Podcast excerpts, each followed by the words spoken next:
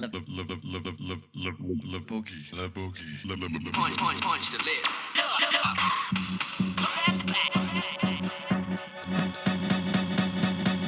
la boogie la boogie. Hey, podcast listeners. Got another podcast for you, recorded in Hawaii before the world changed forever. Uh, this one's with Travis Smith, recorded at the now very famous Sunrise Shack.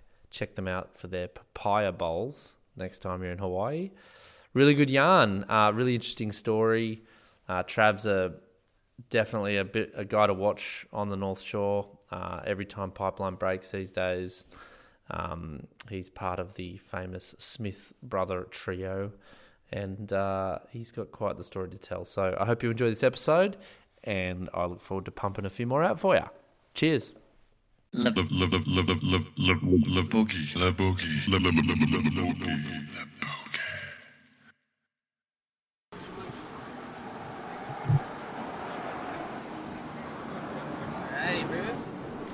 Thanks, Trav. No worries. I think if you plonk yourself there, yeah, here's yours. Look at that guy. Some, some edible. Can flowers. you eat those flowers? Yeah, they're edible. Cool.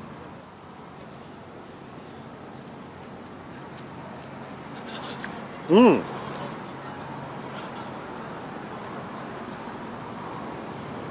This one's nice too.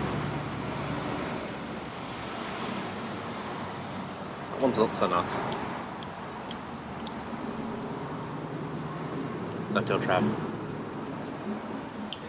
Right, I'm sitting here at the Sunrise Shack.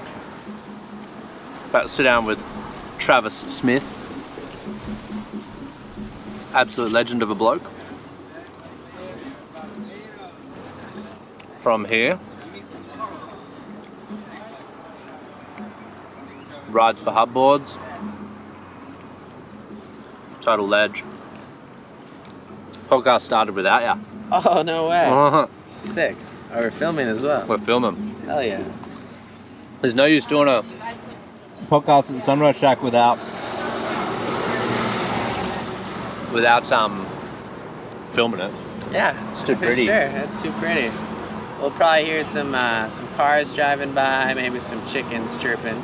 Yeah, the chickens are probably the main hazard around here, aren't they? For sure, they'll they'll steal your meal if you don't Mm. watch out. It's pretty wild.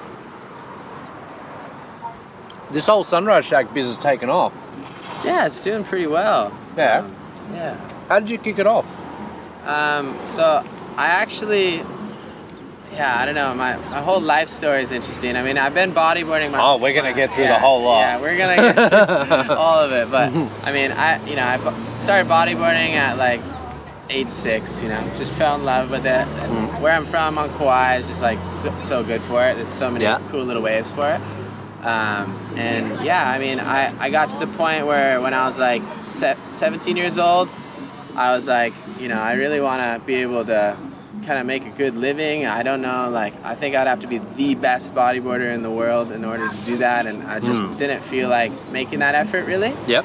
I just had more interest out there, and but I, I love bodyboarding. That's like my main passion, I'd say. But that so just that kind of desire took me in a different kind of way.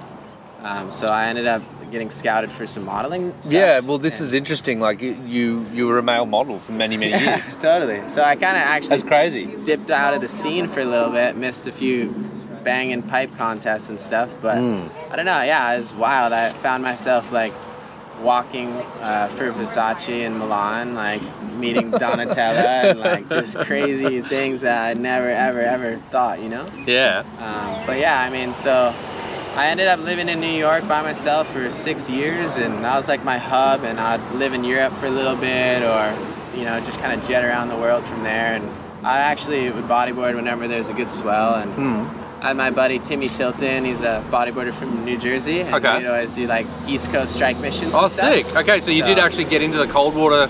Was that during the winter months mostly? Um, I actually always came home for the winter. Okay. Um, but yeah, I mean, I, throughout the summer and like fall and spring, you know, we'd always kind of be on it. And I'd probably surf every six weeks or so, you know, Yeah, not, right. not too often, but Yeah. you know, often enough. And yeah, so I, I ended up doing like, um, I just have always really been into health and different things. And um, we're obviously from Kauai, and so is Laird Hamilton, and we kind of see him sometimes and stuff. And we heard about like the bulletproof coffee from him, Yeah. like a while ago, probably like eight years ago, mm. nine years ago.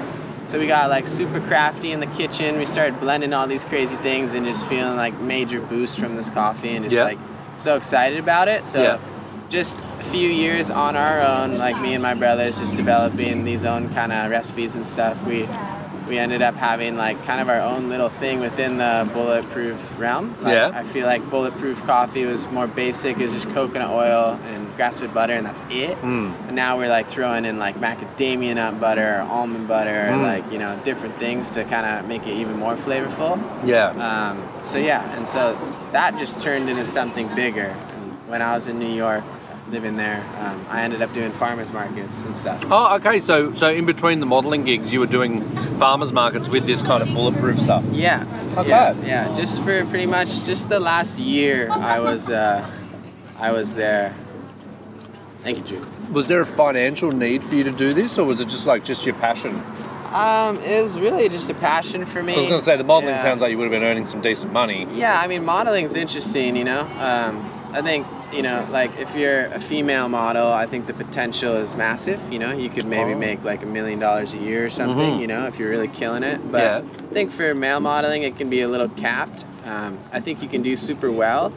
But it's just, it's kind of a weird thing. Um, you know, you don't know when your next gig's coming. You're not making steady money month to month, and Right. you're living in New York City, which is like you know, Expensive. spending a lot of money just on rent alone. Mm-hmm. Um, So it wasn't as glamorous as, as it might have looked from the outside. no. I don't think it is. You know, I think. No? I mean, even like the first two years, I was living in like a model apartment, and you know, I was sleeping in a one bedroom with like a bunch of bunk beds. You know, You're like kidding. Six, six of us in one. So room. this is almost like obviously my mind just goes to the Zoolander movie as soon as this sure. conversation comes know, up, right? and I'm just like, Absolutely. I mean, so it was because there is a scene in that movie where all these Yeah. men are living in a That- home together, yeah, and they're and like they're loving got it, bunks yeah. and shit, Yeah. so it's real. I mean, it's kind of a cool experience. you know, Yeah. if you're young and you're just, you know, you, maybe you, you don't really care about your living situation or something. But I mean, like my roommates were like a guy from Switzerland, a guy from the UK, cool. and like a guy from Sweden. And I just barely even knew where those places were at Yeah, the time. yeah, you yeah, know? yeah, yeah. So it's just a really like amazing experience to just bond with people that, you know, like when I said, oh, I'm from Hawaii, they're like, oh, like, is there cars there? You know, like, they really didn't know where you I really came from. You know, now They- it sounds a lot more like they- Zoolander when you say yeah, that. They, didn't know anything. See you, Drew. Yeah. See you, bro. Take care. Um, Yeah. So yeah, that's so funny. one, so 180 difference. Yeah, in the world exactly. Flip, you know? But like, what was the like? Was it a fun time in your life to be doing this? Like, were you having a good time, or was it actually stressful? Eh, I mean, Seems like it could have been a bit of both. both. Yeah. Yeah? Like you know, it's funny. The only thing you can really focus on is like being as fit as possible and like Yeah. not being like hungover. You know. Not being hungover. Okay, because there's a lot of You- you just parties wanna- and stuff. Oh yeah, I mean, Yeah. There's craziest opportunities to just go wild, you know. But I would definitely just you know tone it back, and I was pretty responsible and stuff. You know. Okay, so you But- didn't really get you didn't get overwhelmed by it. No, not really. But it was just like the what got me was just like kind of the financial pressure of not knowing when the next job's coming, Right. and I just really didn't like that like instability. Yeah. You know, especially with kind of my high expenses and stuff, and then. Yeah. I just, I think the biggest thing was just like, I love Hawaii and this is always home. And I was just like, never thinking I was really gonna move away from Hawaii, you know? It just was a temporary thing. I was gonna say it must that must have been a hard thing for a guy growing up on an island like Kauai, and then suddenly you're in New York City. You're not just in a city; you're in the busiest, one of the busiest cities in the world. Totally. and it's cold and it's grey and it's everything in between. Yeah, absolutely. And then you're like the kid from Kauai doing this stuff. Totally. I mean, It must have been wild. like the funny comparison was like on a day in the day in a life in Kauai. Like Yeah. in the afternoon, I want to go have some fun. What do I do? I drive around, check some waves, maybe go get some barrels and Mm. have some fun in the ocean. I'm Yeah. psyched. You Yeah, know. yeah. Like if you could put a value on that, maybe I'd pay like 300 bucks for that experience. You Mm, know. mm. Um, but like. or, or more. Who knows? You know, if it's an all-time session, you know, maybe Yeah, more. if it's down the road here. yeah. But like, it, and then if you compare it to like, okay, you have a free afternoon in New York. What do you want to do? It's like, okay, you can go like pay for some experience. It's Yeah. Like, what is this experience? You know, it's like. You go like eat a freaking legendary cake from this cake factory. You know, like that's the experience Yeah. that people are seeking, or like it's like shopping, or Yeah. you know, just something that really didn't in line with like what I was stoked on. you No. I was, I was actually I started to just take a train up north to like North uh, New York, and I would just like go camping in the forest. Yeah, stuff, you okay. know? So that was like what I was. But it's not, it ain't the same thing. You know, there's no because you're missing that. You know, because I've lived outside of my comfort zone a lot too, being in Sweden for many years, and I know that um, you don't get the same adrenaline fix. That's probably the worst bit. You don't. There's no adrenaline to be, and then you got to find it elsewhere. And like this, Yeah. I think this is why guys like they go and drink a lot, or they go and take other risks that they can take in their day to day life just to get a little kick. Drugs as well come into the game. Yeah, you know, like it's it's a tough thing if you're used to having that um, release of endorphins from the Full adrenaline on. rush of riding Yeah. a bodyboard or surfing. On. Absolutely. Yeah. But when did you? When w- was there a moment in the modelling? Actually, I want to. I can't move on from the modelling yet because it's too kind of interesting and it's a very unique aspect about your kind of um, story into the bodyboarding world. But like, what's the weirdest, funniest experience? Can you share a story from the modelling world that's just like this one time? yeah, I mean, I, I, you know, it was interesting. I kind of like I got scouted out of nowhere, and um, I was actually in Ala Moana Shopping Center here on, Oh right, and like this random guy kind of scouted me. that must be And weird to begin with. Yeah, I didn't want to do What it. does he? What does he say? Hey, bro. Yeah, you're like- beautiful. I don't know. I yeah, wanna are- work are- with you. Are you interested in like you know like maybe making a lot of money from modeling? Blah blah. blah Yeah. you know, I was actually really young at the time. I was like 15, and Right. So I just got the business card and I just gave it to my mom. And Yeah. I was just like, I don't know, that you know, weird opportunity. And then she actually pursued it without Yeah, right. knowing. Go, So that's kind of how it started. But Right. you know, then kind of years of just like on the fence about it, maybe booking little local gigs and stuff like that. I ended up like after graduating high school, made the big step out to New York and like signed with a top agency and I booked like uh, a Versace campaign within like the first month of starting, Yeah. which is like pretty gnarly. And so I flew out to Milan and did all that. And the, that was a funny thing. I had to, they gave me a full spray tan on my whole body, n- naked. I had to do it you had to get fully naked fully when they naked. sprayed you. Yeah, like a girl came into my hotel room. How got- old are you?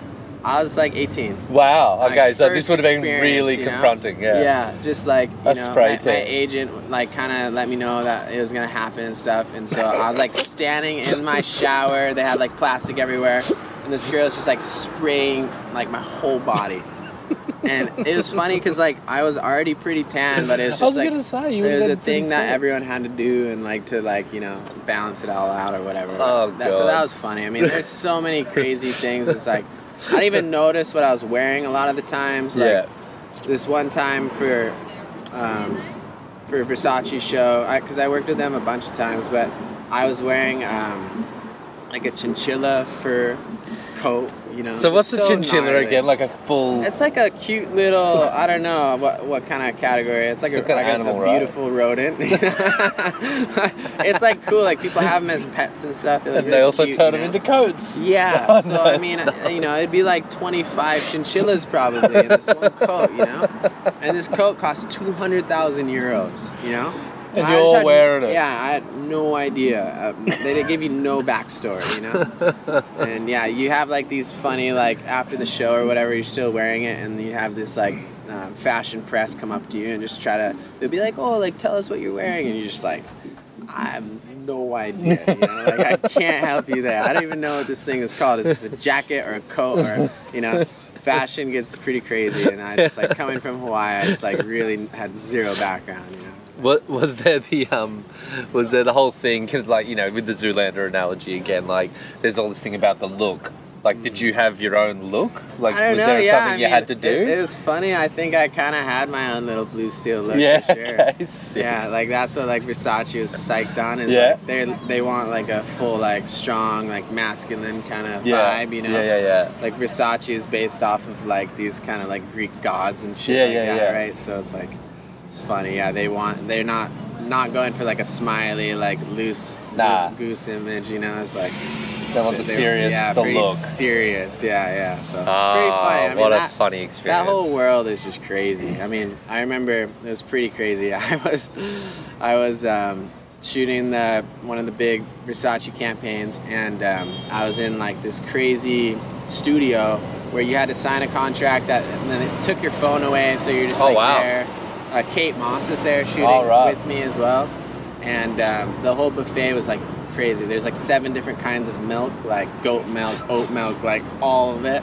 And then there's Donatella's little dog walking around, and this place is like so fancy. Like all the catering guys were in like suits, and it was wild. And so the dog just goes right next to the catering booth. And Just takes a big dump right there. Donatella's dog, and I was sitting there just waiting, and I was the only one that saw it. And like the catering guys were freaking out, and they just like clean it up, and like she had no idea. But this dog lives like the most like luxurious life ever. Like this thing literally poops wherever it wants, Yeah. and just people clean it up for her. Just immediately. Yeah. Like it never happened. Totally, absolutely. And like she Wow. she smokes cigarettes and she doesn't even really use an ashtray. Like Right. she's just ashing on her marble floor and stuff.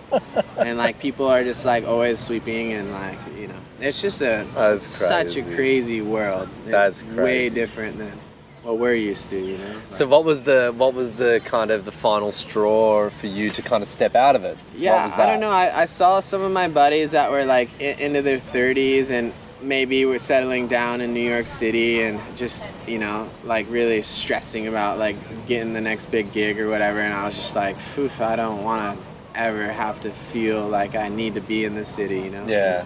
I don't want to feel like I have to rely on, you know, this modeling stuff because it is just the inconsistency was just like really takes a toll. I feel like, Yeah. and um, I don't know. It's just at the end of the day, it wasn't really what I was passionate about either. You know. Yeah, yeah, yeah. So yeah, I mean, I think in the back of my mind, I was always trying to find a, a, an exit strategy. Yep.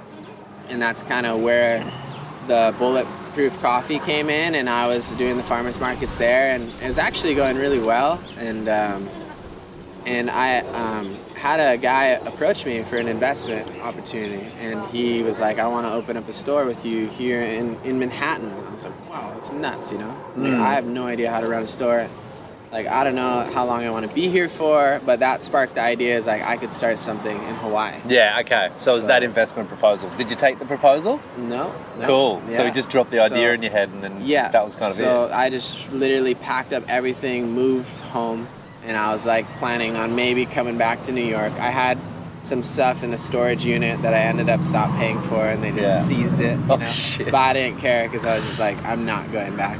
Cool. Um, yeah, it was just a bunch of like clothes and stuff, you know. Not but- the chinchilla jacket. yeah, they never gave me anything. so. Um, but yeah, I mean that was kind of my thing, and I spent my life savings on just starting this, and I. I oh, right. So you, you took all the all your funds that you made on this modelling life. Yeah. that was let. I guess you would have obviously spent some along the way, but like, Yeah, for um, you, you grabbed your savings and you turned it into this. I'm going to do a quick pan with the camera Yeah, totally. to show where we're at now. So this is the Sunrise Shack. But this is this is actually Sunrise Shack Mark Two, is it not? Would you say, or three even? Yeah, I mean, this is like a cool remodel we did. We actually made it a little bit bigger. and We connected it to the kitchen, so Yeah. the whole work workflow works better. But Mm. yeah, I mean, I um, my two my two brothers are my partners, Hmm. Alex Smith and Koa Smith, and uh, Koa Rothman. He's like someone we kind of grew up with over here, because because we're from Kauai. He's from the North Shore. Yeah. He knows the North Shore better than anyone, and Yeah. So we're just like perfect partner, and you could be like our local partner. Yeah. Like, um, if you find us something cool, like let's go for it. So Yeah. He found this shack. It was like a fruit stand. It was already existing, and Yeah. we just started off of a generator and started super small. And I didn't even really have like a um, like a, a big future for it. You know, I literally thought I was gonna make like ten thousand bucks in one winter Yeah. and just go, Go find something else to do or something. Yeah. yeah. But I ended up spending twice or three times that and not making any money. I was like, oh shit. Welcome to like, I- business. yeah, like wow, okay, I guess it takes some time to make your money back. Yeah. But um, I, I think the incentive there was just like customer feedback. People were so stoked. Yeah. Um, and like we were getting amazing press too. Like Yeah. Yeah. the Sunset, like World Cup, uh, Triple Crown events, literally right there. Yeah. And you could hear on the mic, they're just like, "And the Sunrise Shack is right down the street," you know. It's like, and then I remember the yeah they did that the, for the first time, and then we had a line of 40 people, No way. and we had two little tiny coffee machines that Oh. only made five cups of coffee at a time Oh God. running off of our generator. And then sometimes they would like, if you tried to use both coffee machines and the blender at once, the Generator generator, cut. oh shit. So it was like, I remember um, a couple waited 45 minutes for their black coffee. No. Yeah, and I was like, okay, I think we need to like Need to step move on to the next step Okay. here. Yeah, so Okay, so you've expanded, but you've you haven't just expanded. I mean, you've also, well, you've built out this site here, but you've also got you've saying you've got a partner in Japan now who's launched Sunrise Shack over there. Mhm. You've got you've also got a pop up or a more permanent place in Honolulu, or yeah, that's full permanent, Permanent. location. Yeah, it's um Sick. in, in the Outrigger Hotel, like Yeah. where the Duke's restaurant is. I mean, amazing location, right? It's really amazing. Yeah. My dad is like a real estate expert, and Yep. at the time, um, how it happened was like um, one of the kind of head girls that runs Outrigger. She, Yeah. She just was a big fan of the shack. She always came here for coffee and stuff, and she just asked me one day. She's like, "Hey, we got an opening available in the Outrigger Hotel. We want you guys in there. Is Yeah, that right. something you'd be interested in?" And then I was like, oh my God, I didn't even think about expanding, especially to Waikiki. And then my dad is like, li- literally, like, this is the golden ticket. Like, Yeah. this location Yeah. is amazing. Yeah, Um, so, because that's probably one of the most famous hotels Yeah. in Waikiki, right? Where yeah, Dukes it- is and it's, it's ground zero. It is, right? Yeah. Yeah. I think, um, I don't even know how much money uh, Duke's does a year, but it's way in the millions. And Yeah. I think it's top three um, highest grossing restaurants, like maybe even in America. It's Wow. crazy. Yeah. Like if you try to just go up and get a table, it's always going to be a few hours of Yeah. waiting. It's massive. Yeah. It's so beautiful. It's right on the ocean. So. Is that the one with the big circular bar out the back in the They- courtyard thing? Yeah, they, they do have some stuff out the back. I think I've got had a few drinks there before. It was Yeah. real nice. Yeah, it's so super cool. And so yeah, I mean, I didn't even know how I was gonna raise the money. I didn't know how much money I needed. I didn't know Yeah. anything, you know. Um, so I mean, that's been a very awesome experience for me because I just have zero background in like running a business or uh, even working in a restaurant. I think I like did like a uh, odd catering gig in my teens for a little while. Yeah. So zero ex- experience there, but I just like this has been such an amazing like learning curve for me. Like Mm. even still to this day, I'm like learning so much and just different things. But Does it come naturally to you though, like, or, or is it a struggle? Certain aspects you have to fight through, different things that you're like, shit, I don't know what I'm doing here. But I've got to learn this, or I've got to learn that. Like, are there, what are the struggles you've had on this journey? yeah, it's been so crazy. I mean, a lot of the times I'm in my head just problem solving and trying to figure out what the next step is because Mm. it's just it's not clear to me. Yeah. um, and it's not really clear to anyone. But I mean, there, you know, I'm not the first person to open up a cafe. You know, No. so It's many been people, done. It's been done, Yeah. so I can figure it out, and I definitely like try to learn every way I can and Yeah. read books and different things. And Mm. yeah, I mean, just through the all the experiences and stuff, it's been it's been really amazing. But at this point, my job has turned into like just managing people. Um, I we have 40 employees now. I think by the end of the year, we'll have 100 employees.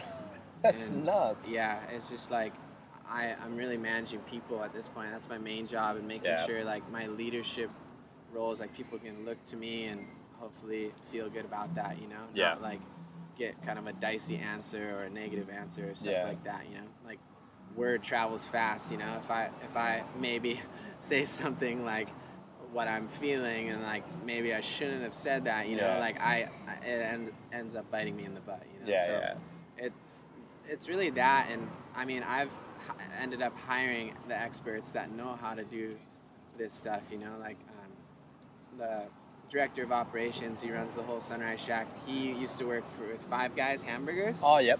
and he opened up like 80 locations with them. So he knows he He knows, knows how to do this, you know. So I really look look to people like that and um, and seek advice. And, you know. That's good. So you you've got the um. A lot of people don't have that. Like they don't know how to actually find help. They Yeah. feel like they've got to struggle through everything Yeah. and figure it all out. But Totally. you seem to be pretty easy with finding help and understanding that it's a team that gets this done. Fully, and I, I'm very aware that I'm like not some expert in this, you know. Yeah. And I, I'm seeking advice all the time. And I mean, my dad's awesome. My whole family's awesome. Like, Yeah. You know, we're designing like a new T-shirt or whatever, and I'm I'm getting uh, input from all the founders and from Sick. you know even the girl that works at the shack the most. You know, Yeah. It's like. So I, I, I just like really I'm like almost a soundboard. I just like to hear everything and then I'm like a funnel of Yep. opportunity and then I just like take those things and hopefully can make them happen if I'm delegating them or whatever it is. Yeah, perfect. Yeah. So let's get to the bodyboarding bit. Absolutely. Like Love bodyboarding. I've um, I I when I met you, I think I met you for the first time in person in Arica. You came over for the comp last year, and I was like, "Oh, cool! There's the Sunrise Shack guy. He's here. That's great." yeah, yeah. And um, and I was like, you know, I think you had first heat. Did you have the first heat? and You got bloody knocked. Yeah, I got knocked. I had big hopes. I was like, Yeah. here he goes. Let's know. let's do this. Yeah. And you got knocked, and that was kind of like, was that your first kind of step into the to the international level Yeah. of bodyboarding? Absolutely. And Yeah. how did that feel? Because like, I, I- don't want to dwell on a loss here, but like, No, you, totally. you get I mean, headhunted in Ala Moana, Yeah. you know, and then that happens. Mm. You're doing some bullet coffees with a blender in New York, and a guy comes along and says, "Do you want investment?" Like things seem to mm-hmm. fall in your lap a little bit. Totally. And then you come to Arica and you make a step into a zone, Yeah. which is you making the mm. effort, Yeah. and then you just get slapped down. No, I mean, you know, life's like that, you know. Yeah. I think I've had a lot of like trials and tribulations through my life, you know, like even in New York, I was fully just dependent on my own dollar and like I was shopping at the dollar store Sick. um, for groceries. Sick. You know, like, and I was burning spaghetti and doing laundry in, in my um, shower because I was living in Harlem Yeah. and I'd hear gunshots every night That's and didn't want to go to the laundromat. You That's know, so hectic. I mean, I've had like some experiences that I've had to overcome, and you know, I could have given up or whatever, but yeah, I don't know. I love I love bodyboarding. I love competition. Yeah. I think like competition is just like I think it elevates the sport. Mm. Um, I think maybe there's different formats or whatever that could make more sense in the future, but I, I think it works pretty well. Yeah. Um, I definitely went to Arica just for the experience, and I, I just had so much unknown on how I could do on the kind of international playing field. Yeah. Um, and I really, you know, competed my whole life growing up. I heard this. all the way until I was like Jeff 16. Jeff was talking you up when because I was like, oh, is he com- is he competitive or not? And he's like, yeah, yeah, no, he's not. He's fully into it, but he's you know he's just been out of it for a while. I was Mm. Like, okay, cool. Let's see what happens here. So yeah, I mean, my I think the biggest thing, like if I if my heat was tomorrow in Arica, um, I would approach it very differently. Yeah, yeah, yeah. Um, so it, that that was the most. I just what I got out of that was like a learning curve, um, and pretty much what was going on in that heat was like it was funny. It's supposed to be a three man heat, and Yeah. then like local like ripper That's guy right, Cristobal got jumped in- in inserted into the minute. heat. Yeah, like, yeah, yeah. Didn't even like I was paddling out in the channel, and looked behind me, and there's Another this guy, guy. in blue. You know, Yeah, I was yeah. like, whoa. So that was kind of a weird uh, wild card factor that Yeah. just like because he just won the heat in flying colors. Yeah, And so it's like a battle for second. Um, so that's always funny when you think you have a game plan and then you don't. Yeah. I, I think it's not really good to like rely on that kind of thing. You should more just be out there like you know in the moment, Yeah. being present. And that's like the key, you know. But Yeah. um, I think my strategy was like I was just getting these little like pocket ride barrels. yeah. And they really didn't care about that at No. all. Like I could have rather just done a Rolo I know. and got a better score I know. and I could have easily done a Rolo on all those waves. Yeah. But instead, I was getting like these three second pocket rides. Yeah, and you're loving it. Yeah, I was Yeah. like, oh, I kind of got, got a nice little tube right Yeah, there. you yeah, know? But like, since I wasn't backdooring or anything like that. Yeah.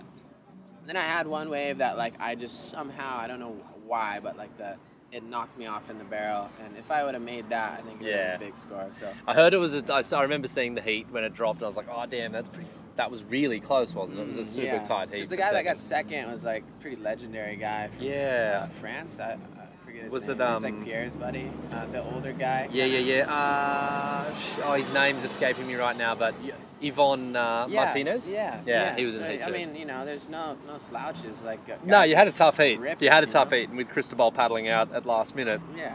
So that took it to a new level for yeah, sure. It was it was it was just a good experience. I mean, I think on top of it all, that wave is crazy. You know, so crazy. It's like the first time I've ever surfed it, and it just I don't know. I've never surfed anything like that. It Nah. just it. I don't know. I think you could get very comfortable with it. Yeah. And the level of comfort I had at the moment was not super comfortable. Nah. I don't know how stoked I was to like hit it on a closeout over the reef there, you know? Yeah. More- As I tried. Uh, yeah, like, like you did, you know? Where I was just kind of cutting out the back, you know? Yeah, and I think like for me that wave, like Arica is the place of my greatest achievements, I think so far, and my worst, like my worst kind of result, Yeah, like in terms yeah. of getting Yeah, hurt and stuff like that. So it's like it does have that double-edged sword So to it. It'll it'll definitely cut you It's both ju- ways. It's just kind of eerie, you know? Like, I, I live at right next to Pipeline, and I see it every day, and minimum there's 20 guys out no matter Mm. Yeah, what, pretty yeah. much. But like Arica, I feel like when the contest isn't on, like there's no one even out there. No. You know, it's just like this ghosty vibe. Yeah, and, like, yeah. It's so eerie. Yeah. And. I just like I'm like, so guys are pushing the level so hard during the competition, but why is it that like nobody free surfs it really? You know. well, It's I like- mean, it's a good sign that it's a really dangerous wave. Yeah. You know, like because that's the thing. Like, I don't think guys hit it. So I know Alan Yeah. Munoz is surfing it more and more now. Kevin Torres lives there as well.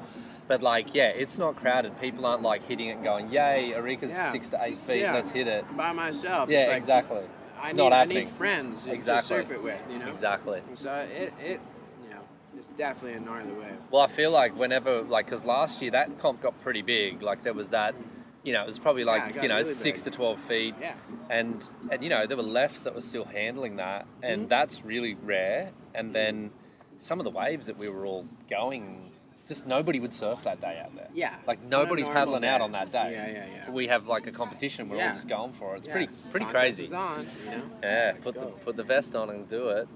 Um, I had the um, the interesting experience of getting two heats with you in Australia Mm. after Arica, Yeah. and I got the first taste of the um, of the the Travis Smith um, competitor.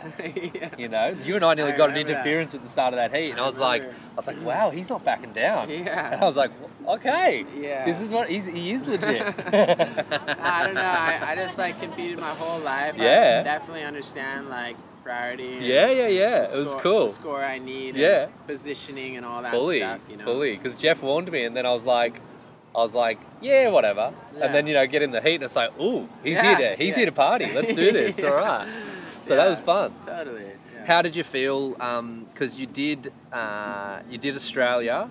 Which other events did you end up doing last year? Or was that it? was That's that all you I two? did. Yeah. Okay. Just Rican Australia. But then let's fast forward to here now. You went in pipeline the other day, and you, you did pretty well. Were you happy Yeah, with I did your okay. performance? Um, you know, it was funny. I actually did Arica and Because of last year. I wanted to get into the pipe contest, Uh and. I didn't get in, so I had to do the trials at Makapu, which Ah, is like rubbish. a wave that I just don't really like ever ever surf. That was Nah. my like second time surfing Yeah. it in my life. I just don't really en- enjoy that wave per se. So Yeah. I ended up, you know, they took four guys out of 32 guys. I just didn't make it, Yeah. and I just like was like, I don't think that that was like kind of a path I'm stoked on. I'd rather Yeah. just have a nice seed and stuff. So I actually, that's why I did Arica and um, in Australia To get a little bit of a seeding just build get up. some points. And Yeah. So yeah, I was stoked on my seed. It's funny how bodyboarding contests like seed all the way into the round of 32. Yeah, yeah, yeah. That doesn't happen in surfing. You know? Yeah. Um, so yeah, I was like in the round of 32 already.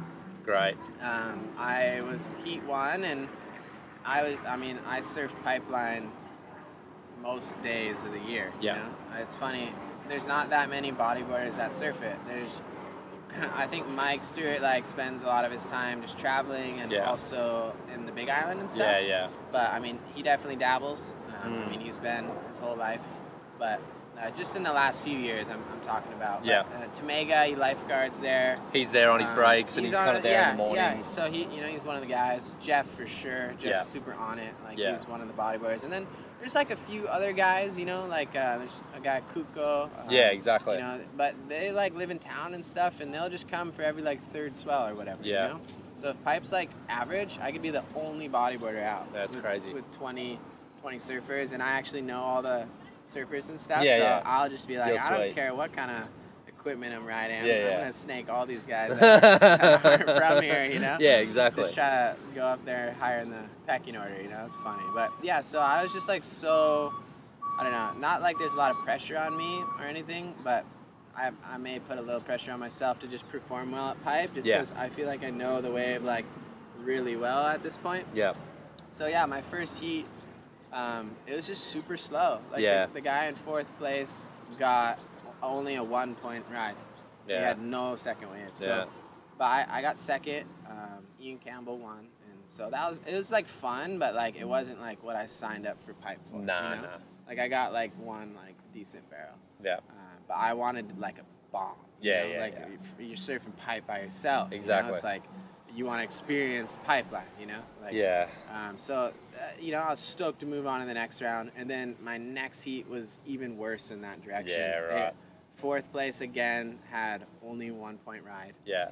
Uh, he, he he caught a wave in like five minutes, and then he didn't make the barrel. It was like a big heavy one, and then he sat in first priority for the rest of the heat, zero waves No way. and I I ended up my best wave was like this wide one when I was paddling out and I just did like a basic flip and I got like a five and I Mm. only needed a four point Yeah. two That old problem. and Ian had a um, a seven two and a two like he didn't even have a backup and Crazy. so yeah I just I needed just the littlest wave and I just felt like I never even really got started and uh, Dudu Pedro was Ah, he was in your heat as the well. whole heat. He he got the one gem of the heat, and Yeah. he, I mean, you know, he, that guy has an eye of a tiger. You know, he's like He will sniff out the some- bomb. Yeah, There's no doubt about he, him. He knows how. You yeah. Know? So no, he's dangerous in any heat. yeah, so I wasn't bummed. I mean, I'd say those guys are pretty much ranked top five or so. in But the- you finished ninth, I think. Is that the result? Yeah, yeah. Cool. finished Ninth. Stoked. Yeah, it's a nice little finish. Yeah, I, I think for me, I just I'd love to just get more heats out there. You know, Yeah, of course. And, and, and fun waves. Is your plan to um, stay involved on the tour this year? Like, there's a bit of obviously a few movements there which are kind of hard to gauge. But are you like looking at Arica again? Are you looking at Fronton, or are you, do you have any ideas around that, or are you just going to stick it out, do some strike missions, and then? I'm mentioning the word strike mission because we're going to Yeah. talk about your recent one. Totally, yeah. But um, what's the plan for the year?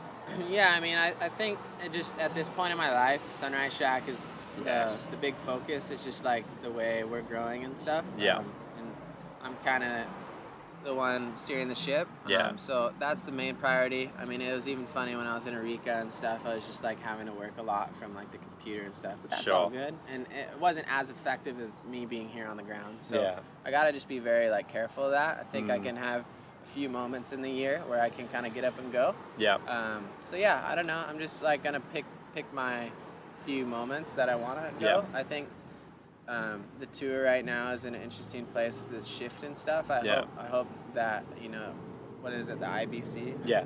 Um, I hope that they are gonna be able to have like a positive environment that everyone's getting along and stuff. Mm. Seems like there's been a bit of drama and you know it's like Just a little. yeah, pe- people flew all the way around the world to come to this pipe where pretty much bodyboarding was really discovered. you Yeah. know? It's like, you know, it's like even surfing looks at pipe and it's like, pipe is pipe. Like, this is legendary. Like, Yeah. There's no other better event. Like, I know maybe Fronton, you could maybe perform higher and stuff, and I'm not taking any way, anything away from that wave, but it's like, you gotta respect pipe for its history and everything and it's just like they didn't and they took the points away i think out of Yeah, um, I, I actually haven't even looked into that myself yet. so um, i mean that's a bummer for all the people that traveled around the world and stuff and i mean for the locals out here in hawaii i mean totally. you know a ninth place finish if it was a, It's a good start. a, good uh, rated event you Yeah. know, I, i'd maybe be stoked to do you know two or three more to try to maybe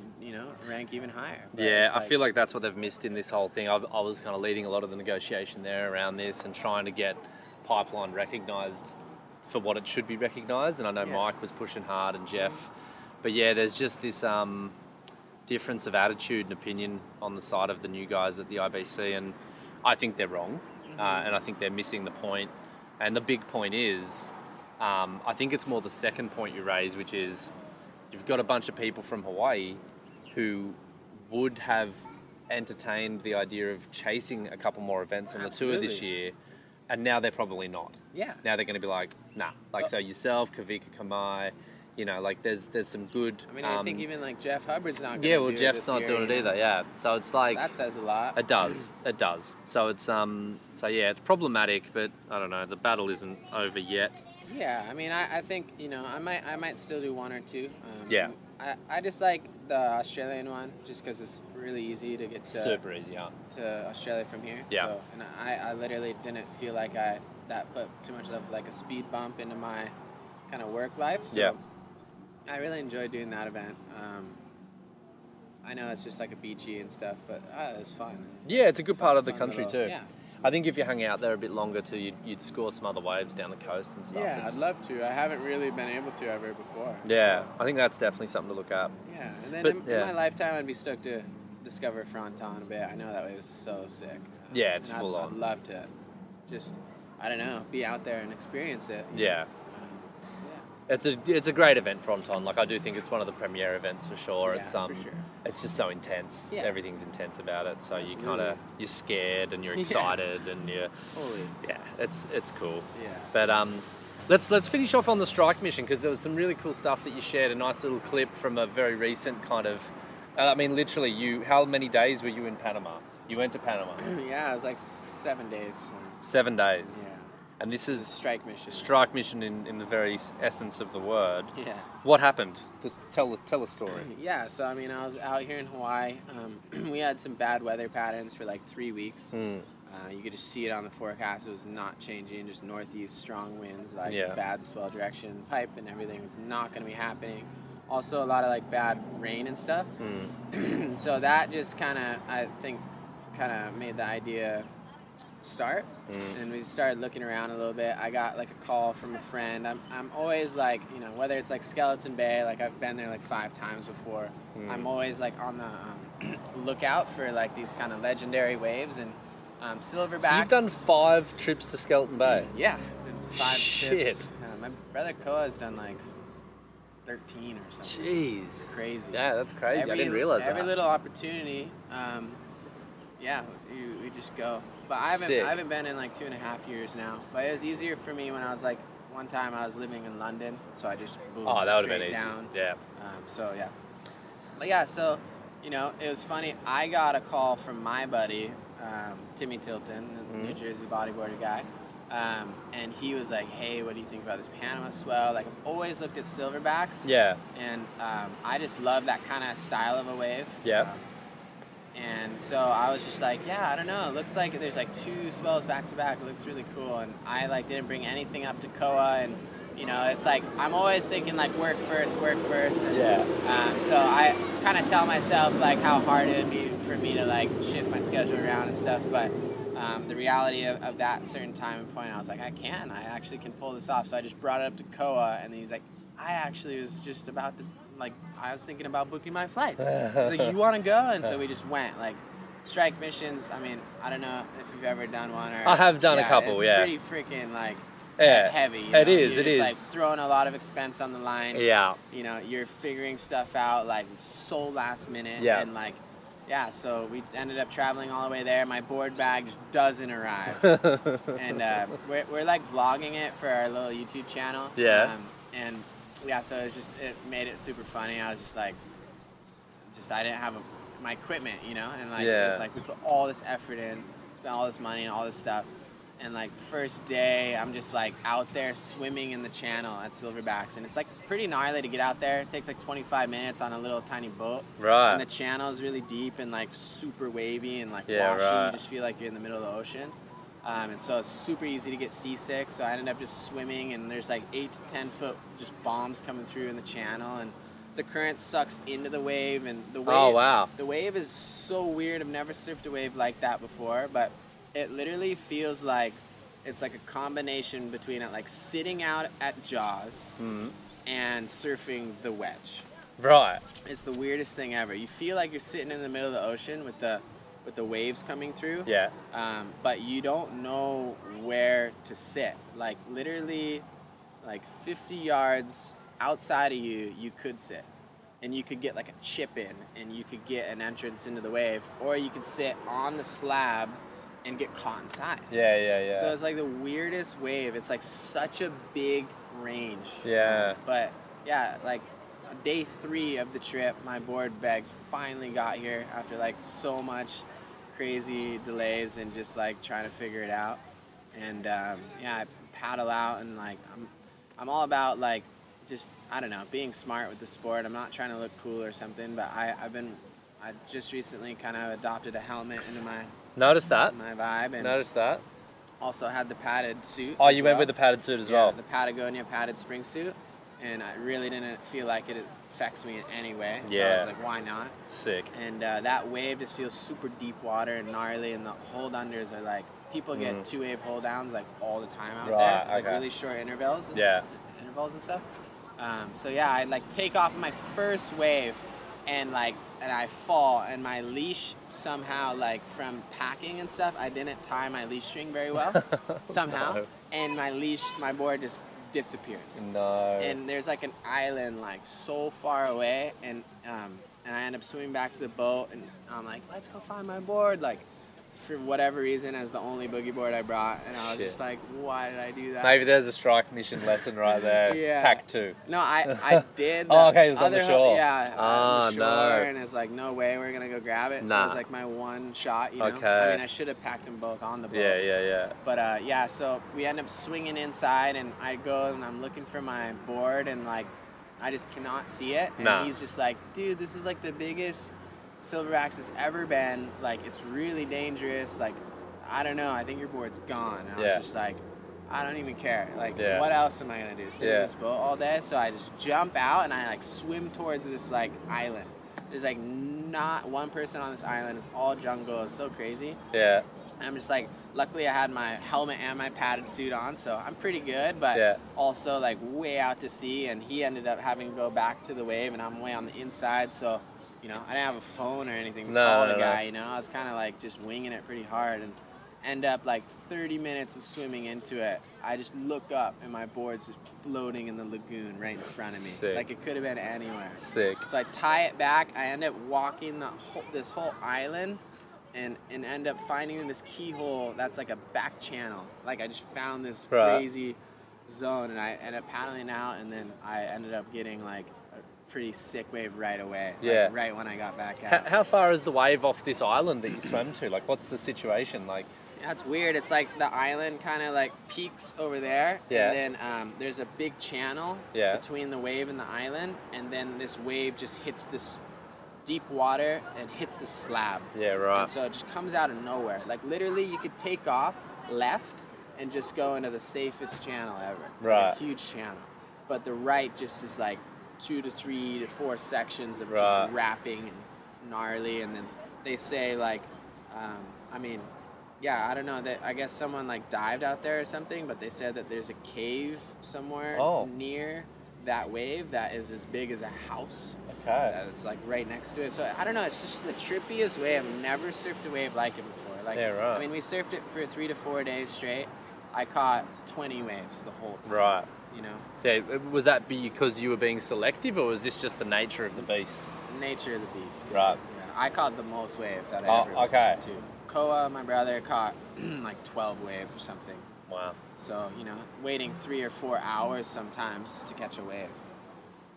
But, That's crazy. Yeah, but I guess it was the biggest it's ever been, and um, I've never really seen any bodyboarders out there before. Nah, Um, I've seen a few surfing shots, but yeah, no- Yeah. no- nothing of the boogie.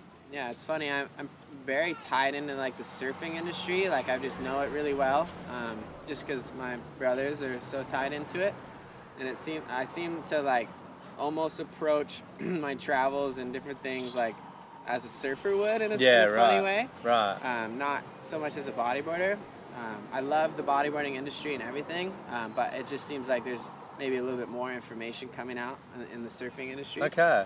Um, so I don't know. That's been funny, but Yeah. I, I, I have these waves in mind that I think I could bodyboard, and I've never seen people bodyboard and stuff. Yeah.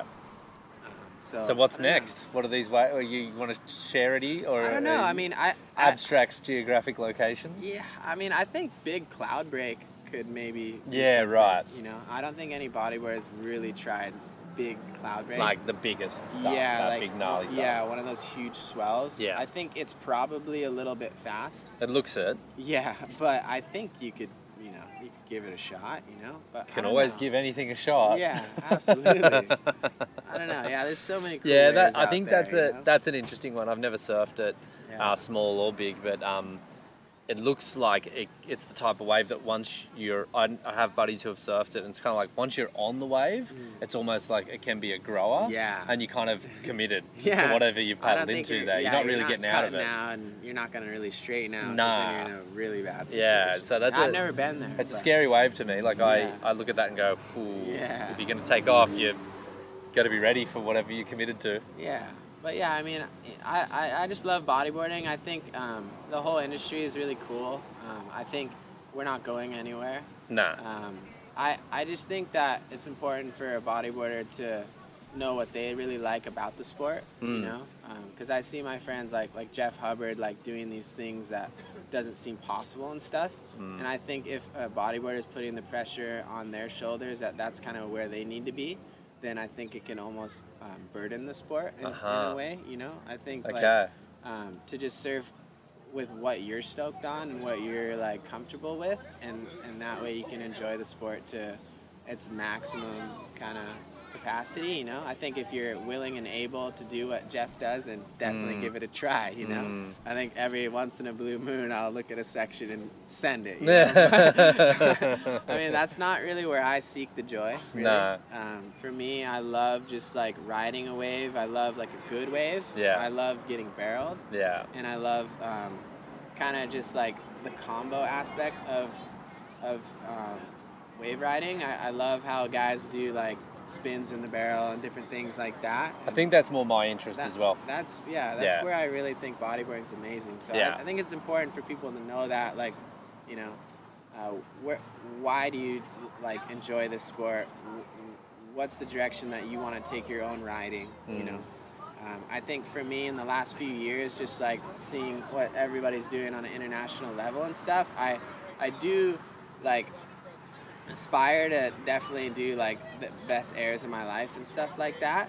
Um, but yeah, I don't know. It's not like make it or break it for me. You know, Mm. like if I never do anything crazy in the air and I'm just getting like the sickest barrels and stuff, I mean that's that's something I'm I'm okay with. You That's know? I'm- sick. I'm, stoked on that. Um, but I mean, yeah, obviously doing like an air and all that stuff is like super mental too. I love doing um, airs within my boundaries. Yeah. I'm not trying to do any like invert skyscrapers. You know? Nah, I've Um, tried that. It, it ends it ends poorly if you're not. And look, I mean, I think people also like you're a fit guy.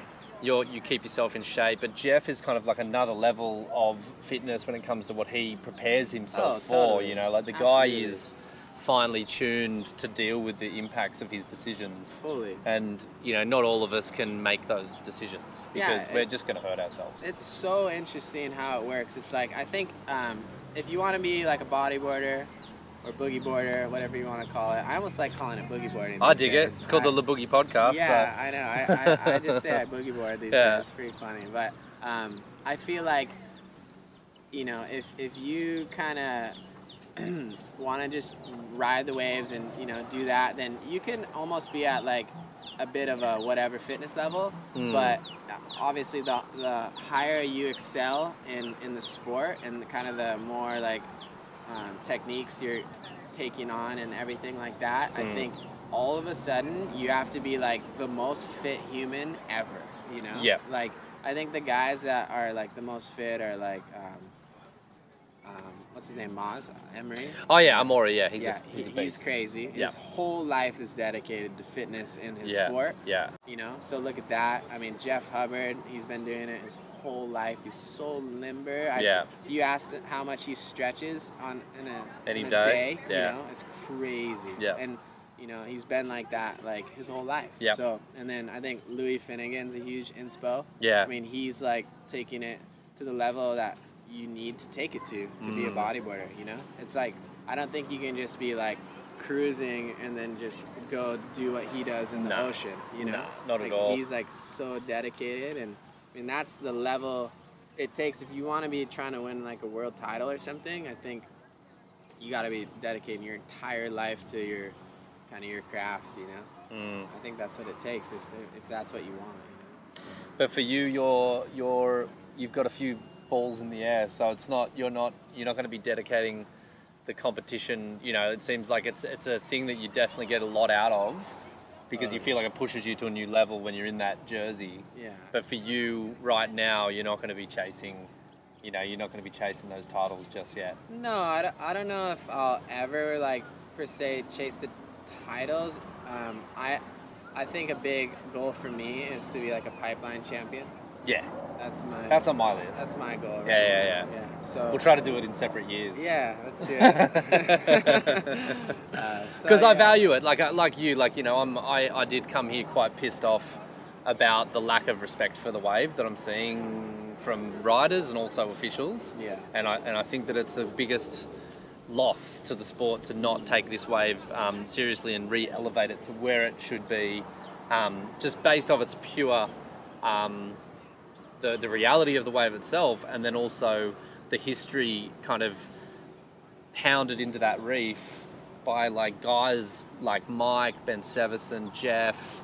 Um, you know, there's a whole list of bodyboarders that have really made that wave special, and I respect every single one of them. Yeah. And if I can join that club by winning a pipeline, if I can join that club, that's the club I want to be in. Mm. Yeah, for you sure. know, That's for me. definitely cool. Yeah. Yeah.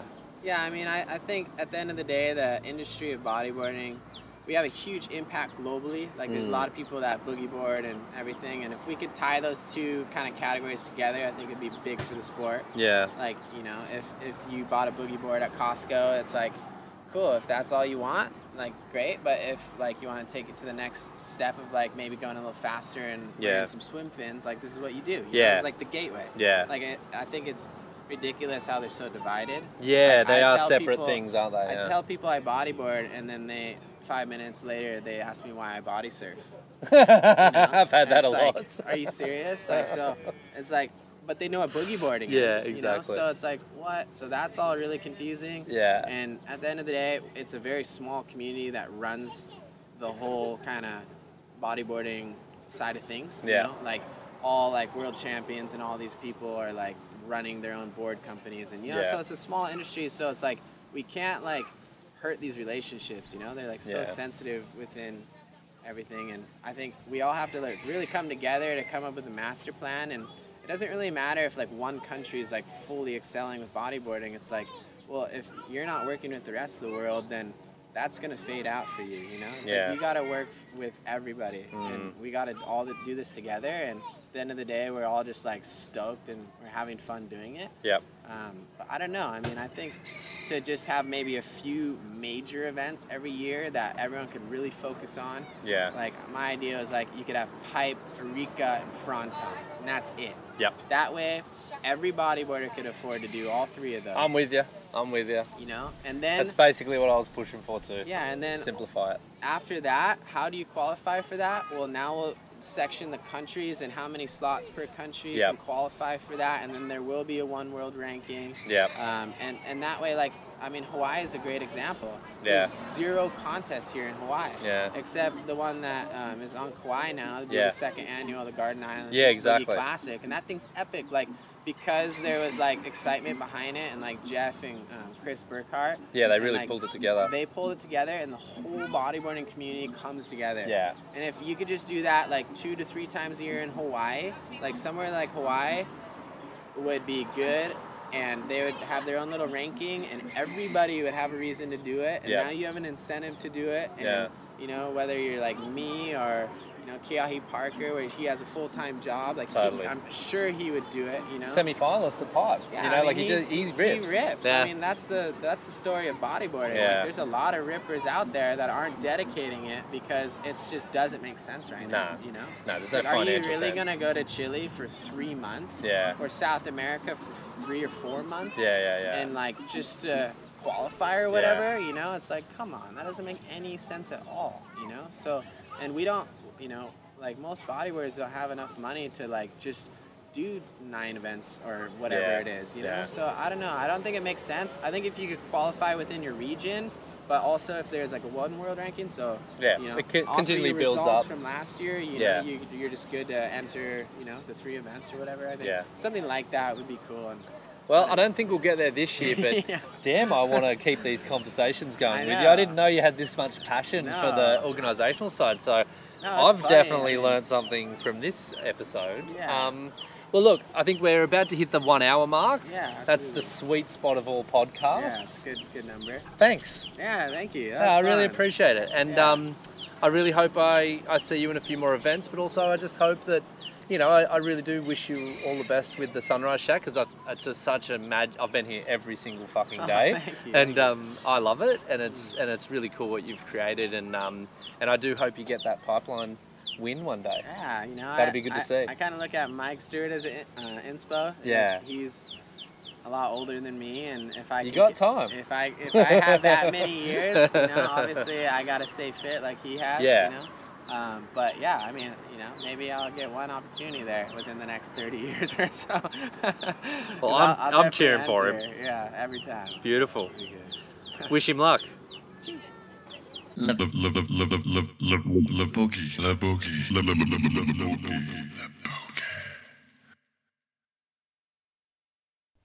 So there it is. A big thanks to Trav for the interview and um, sharing his thoughts on all things bodyboarding, big, small, complicated, and otherwise.